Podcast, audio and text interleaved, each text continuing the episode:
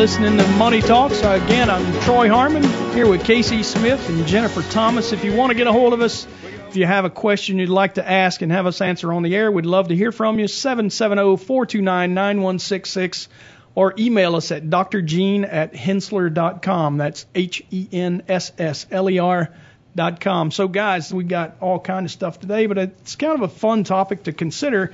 Uh, Paul from Alpharetta has uh, written us says I'm fascinated by the evolution of commerce and retail. I truly think Webvan and Pets.com were ahead of their time.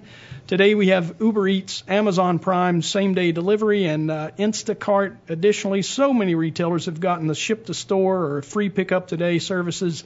Uh, what do you think of the future of these services? Uh, what will be, uh, will they all be absorbed by the bigger companies before they go public? Uh, are they better run? Are they better run than companies launched in the dot com era? Uh, are consumers just more willing to buy online now? You know what? I think probably the answer is Webvan was ahead of it. It was it was ahead of its time. You know, there were not many services that were actually offered in that way, and it seems like today's consumer is uh, more and more willing to use that Amazon model where you just hit a button on your your computer, your phone. Um, whatever other personal device you might have, uh, and and the stuff shows up at your house. Now, it does come with a bit of a premium.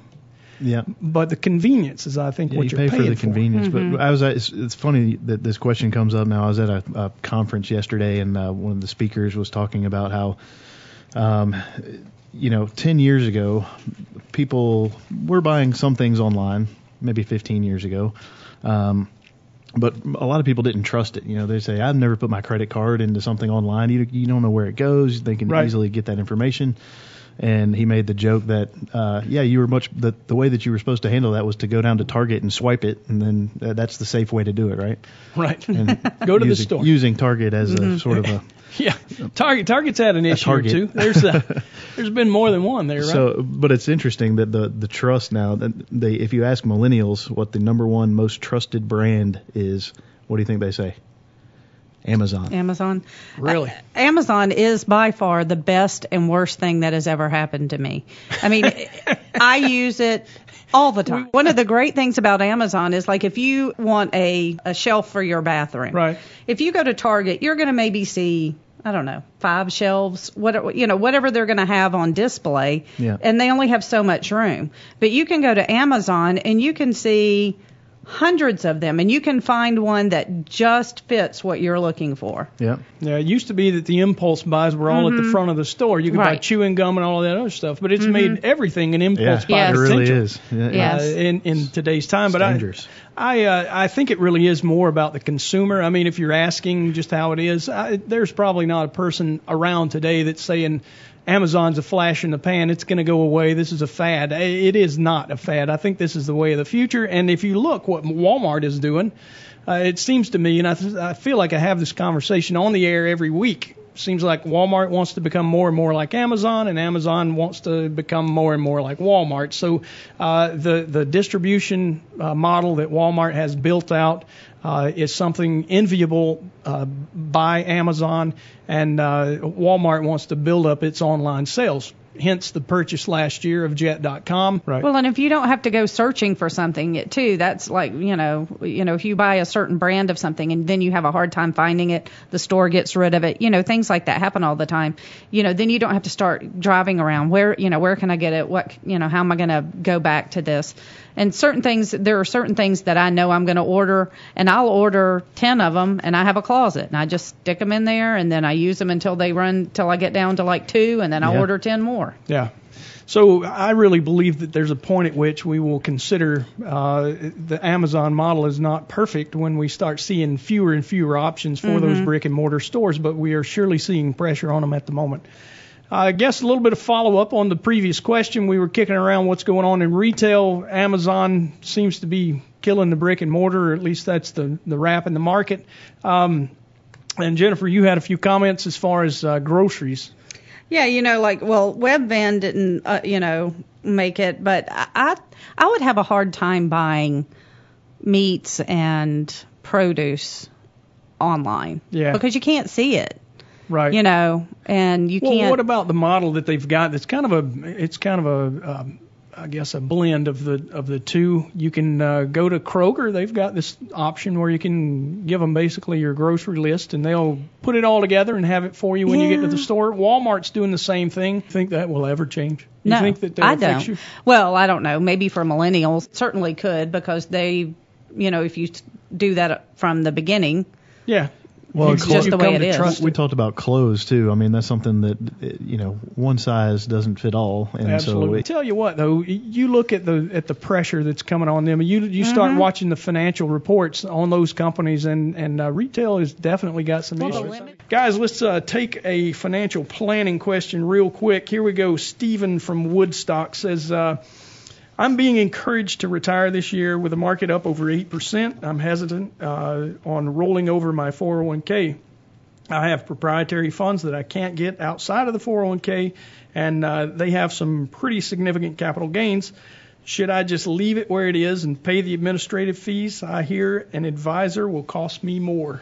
Got an opinion on that? I, I think probably start off, the gains with inside your capital, uh, your 401k don't yeah, matter. no, right? the market being up really should have no bearing on Right. whether or not you roll over your 401k or not. I mean, uh, you're not going to have to worry about paying capital gains tax on anything as long as you, you know, roll it over uh, to an IRA uh, or you know another 401k. I guess if if you were going to go work somewhere else, um, then there be you can buy and sell and there's no tax implications for that. It's just when you take the money out of that retirement account uh, retirement account, then that's when you pay tax on it, and it's ordinary income tax, not capital gain. So uh, a little bit of a difference there. So that really doesn't have any bearing on on uh, whether it's a good time to to roll it over or not.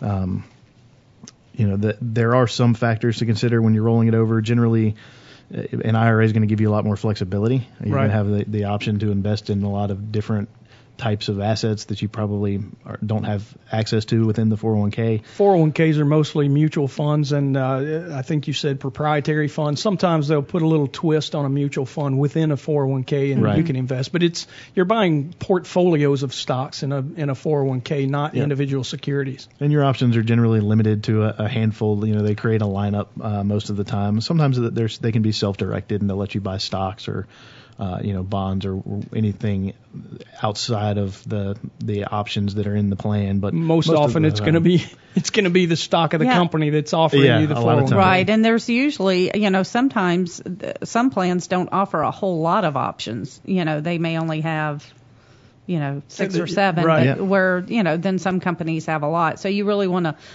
know that the options that you have are good options as well. And Yeah. just because you you know roll it out of a 401k doesn't mean you have to have an investment advisor. Of course, we would recommend at least talking to one to see if there's something that you need to be doing differently, or, or you know an allocation that need, should be set up for to meet your goals. Um, but But you also have invest. I mean, uh, you have fees inside the funds that you own, and you would want to look at those and see how much they are and compare that to what an advisor would cost. You know, if your advisor is going to use individual stocks, depending on the assets that you have inside the 401k and how much. Um, you know, if you have enough to diversify and build your own portfolio of individual stocks with that, then you are no longer paying that management fee inside the funds that you own. Right.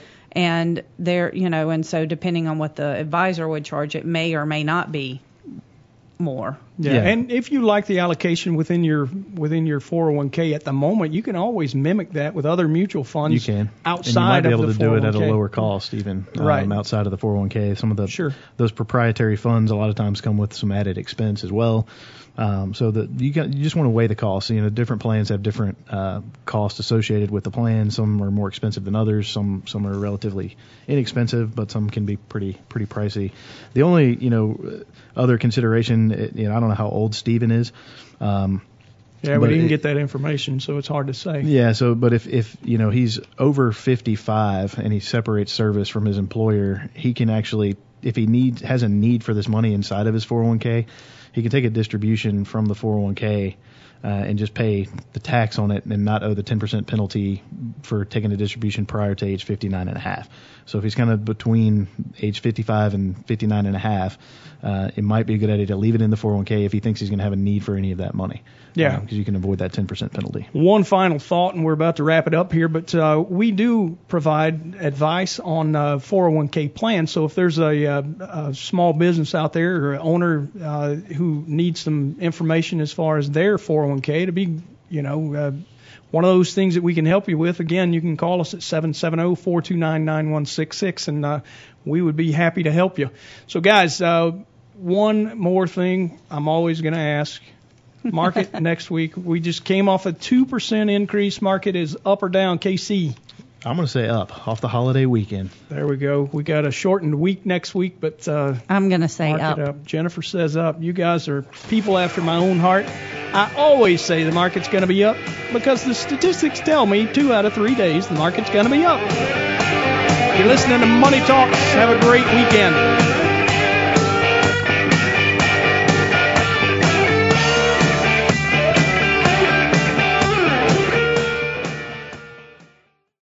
All material presented is compiled from sources believed to be reliable and current, but accuracy cannot be guaranteed.